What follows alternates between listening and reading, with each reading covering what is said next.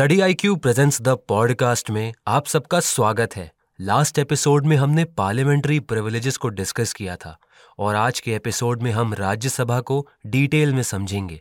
Sir, Rajya Sabha को वैसे तो पार्लियामेंट का अपर हाउस बोला जाता है, क्या आप उसकी कुछ स्पेशल पावर्स के बारे में हमें बता सकते हैं? बिफोर वी स्टार्ट, मैं आपको बताना चाहता हूँ कि this is not an ad. ये स्टडी IQ का ग्लोबल विजन है कि एजुकेशन को अफोर्डेबल और इफेक्टिव बनाया जाए और यूपीएससी की प्रिपरेशन में प्रीलिम्स से लेकर इंटरव्यू यानी कि P2I प्रोग्राम स्टूडेंट्स का साथ देगा, right from the prelims, mains and finally interview तक। इसमें टॉप फैकल्टीज, 1-to-1 मेंटरशिप और यूपीएससी के सिलेबस के अकॉर्डेंस में प्रीलिम्स और मेंस टेस्ट सीरीज प्रोवाइड की जाएगी।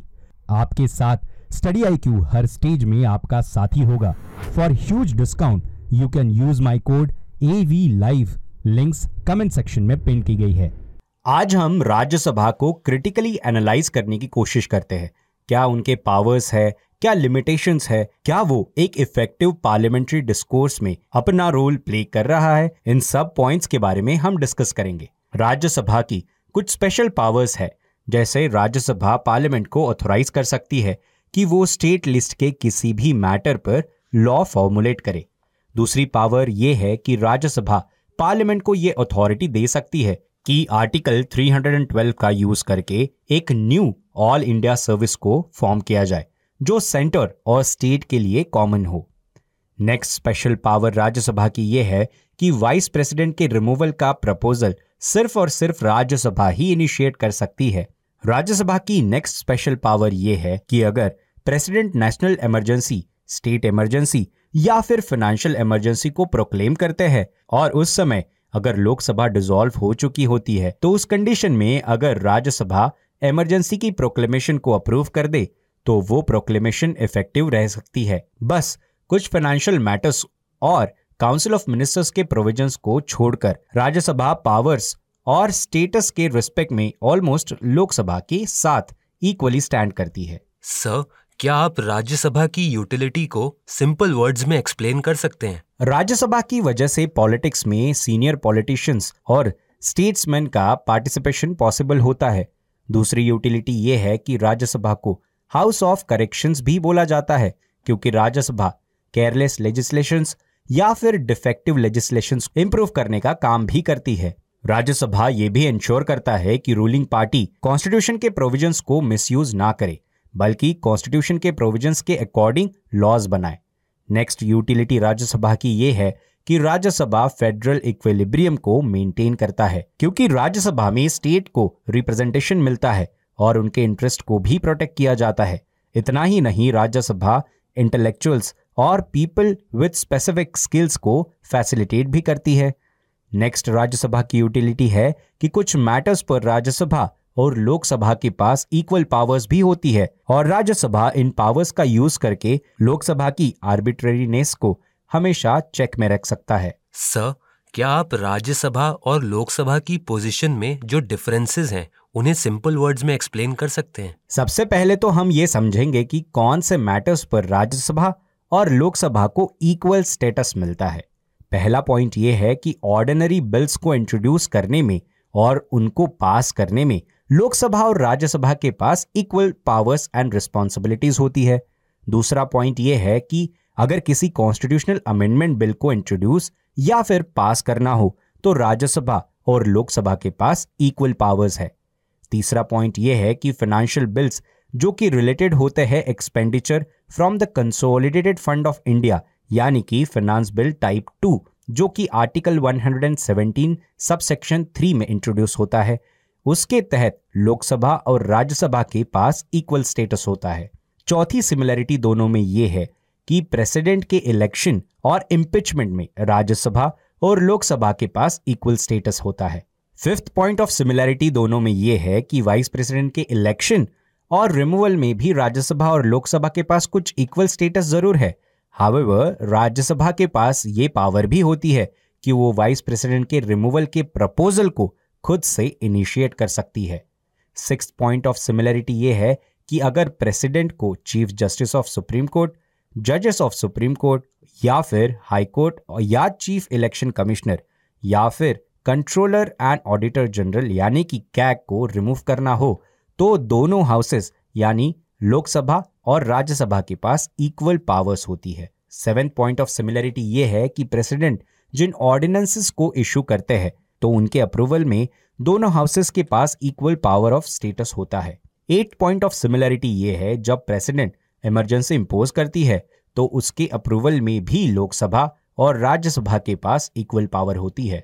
9th पॉइंट जो सिमिलरिटी दर्शाता है वो ये है कि जब कॉन्स्टिट्यूशनल बॉडीज की रिपोर्ट को कंसिडर करना होता है, जैसे कि फिनांस कमीशन की रिपोर्ट हो या फिर यूपीएससी ने दी गई कोई रिपोर्ट हो या फिर कैग की रिपोर्ट हो, इन सारी रिपोर्ट्स को कंसिडर करने के रिस्पेक्ट में दोनों हाउसेस के पास equal status and equal power होती है। सर, क्या आप हमें उन प्रोविजंस के बारे में अवेयर कर सकते हैं जो ये दर्शाते हो कि राज्यसभा के पास लोकसभा के कंपैरिजन में अनइक्वल स्टेटस है? अनइक्वल स्टेटस बिटवीन राज्यसभा और लोकसभा का पहला पॉइंट ये है कि मनी बिल को सिर्फ और सिर्फ लोकसभा में ही इंट्रोड्यूस किया जा सकता है और राज्यसभा मनी बिल को ना तो अमेंड कर सकती है और ना ही रिजेक्ट कर सकती है, बल्कि राज्यसभा को मनी बिल लोकसभा के पास विदिन 14 डेज रिटर्न भी करना होता है। लास्ट एपिसोड में हमने डिस्कस किया था कि फाइनेंशियल बिल कैटेगरी 1 सिर्फ लोकसभा में ही इंट्रोड्यूस हो सकती है, हावेवर उसे पास करने के लिए पार्लियामेंट के दोनों हाउसेस के पास इक्वल पावर होती है। दूसरा पॉइंट जहां पर राज्यसभा और लोकसभा थोड़े से पावर में अनइक्वल दिखते हैं वो ये है कि अगर ये डिसाइड करना है कि कोई बिल मनी बिल है या नहीं तो इसकी फाइनल पावर लोकसभा के प्रिसाइडिंग ऑफिसर यानी कि स्पीकर के पास होती है। तीसरी कंडीशन जहां पर लोकसभा और राज्यसभा की पावर्स डिफरेंट दिखाई देती है वो है जॉइंट सिटिंग के केस में। जॉइंट सिटिंग के केस में लोकसभा के स्पीकर को as a presiding officer first preference दिया जाता है, ना कि चेयरमैन या फिर vice chairman of Rajya Sabha. Fourth condition ऐसी होती है जहां पर ग्रांट्स की डिमांड पर वोटिंग करने के केस में लोकसभा के पास एक्सक्लूसिव प्रिविलेजेस होते हैं। फिफ्थ पॉइंट में हम देखते हैं कि अगर नेशनल इमरजेंसी के प्रोक्लेमेशन को डिसकंटिन्यू करना हो तो ऐसे रेजोल्यूशन को सिर्फ और सिर्फ लोकसभा ही पास कर सकती है और ना कि Rajya Sabha. Sixth point of difference ये है कि राज्यसभा के पास काउंसिल ऑफ मिनिस्टर्स के रिमूव करने की पावर भी नहीं है by using no confidence motion, क्योंकि council of ministers collectively Lok Sabha को रिस्पॉन्सिबल होते हैं, ना कि राज्यसभा को। हावेवर राज्यसभा गवर्नमेंट की पॉलिसीज और एक्टिविटीज को डिस्कस भी कर सकती है और क्रिटिसाइज भी कर सकती है। इसके through Rajya Sabha can have a checks and balances on the council of ministers. Sir, Rajya Sabha के इंस्टीट्यूशन को एक्सपर्ट्स कैसे डिस्क्राइब करते हैं? सबसे पहले तो हमें यह समझना होगा कि राज्यसभा एक फेडरल चैम्बर है with non federal features. Rajya Sabha के अंदर हमें यूनियन टेरिटरीज के रिप्रेजेंटेशन तो देखने मिलता है, हमें राज्यसभा में नॉमिनेटेड मेंबर्स का भी प्रेजेंस देखने मिलता है। हावेवर राज्यसभा के अंदर स्टेट्स का अनइक्वल रिप्रेजेंटेशन देखने मिलता है। क्रिटिक्स का ये मानना रहा है कि राज्यसभा ने as a revision chamber efficiently perform नहीं किया, क्योंकि इंडिपेंडेंस के 75 इयर्स के बाद भी सिर्फ और सिर्फ 3 बार जॉइंट सिटिंग देखने को मिली। क्रिटिक्स का ये भी मानना रहा कि राज्यसभा ने सेंटर में रूलिंग गवर्नमेंट की फंक्शनिंग को भी इफिशिएंसी के साथ क्वेश्चनिंग या क्रिटिसाइज नहीं किया और इसी की वजह से ही बहुत बार सेंट्रल गवर्नमेंट और स्टेट गवर्नमेंट के साथ एप्रोप्रिएटली बिहेव नहीं करती। सर, जब हम लेजिस्लेशन में अपर हाउस को एनालाइज करते हैं तो ग्लोबल पर्सपेक्टिव क्या कहता है? अगर ग्लोबली कुछ पर्सपेक्टिव्स की बात की जाए तो राज्यसभा को वर्ल्ड की दूसरी कंट्रीज में अपर हाउस या फिर अपर चैम्बर की तरह देखा जाता है एंड राज्यसभा को किसी भी फेडरल स्ट्रक्चर का one of the oldest institution माना जाता है, क्योंकि राज्यसभा किसी भी डेमोक्रेटिक सेटअप में फेडरल इक्विलिब्रियम एस्टैब्लिश करने की कोशिश करता है। सर, जैसा अभी आपने बताया कि राज्यसभा के अंदर हमें स्टेट्स का अनइक्वल रिप्रेजेंटेशन देखने को मिलता है, तो बहुत सारे ऐसे स्टेट्स हैं जो इक्वल रिप्रेजेंटेशन की डिमांड रखते हैं, लेकिन क्या आप हमें उन पॉइंट्स के बारे में बता सकते हैं जो इक्वल रिप्रेजेंटेशन के अगेंस्ट में हो?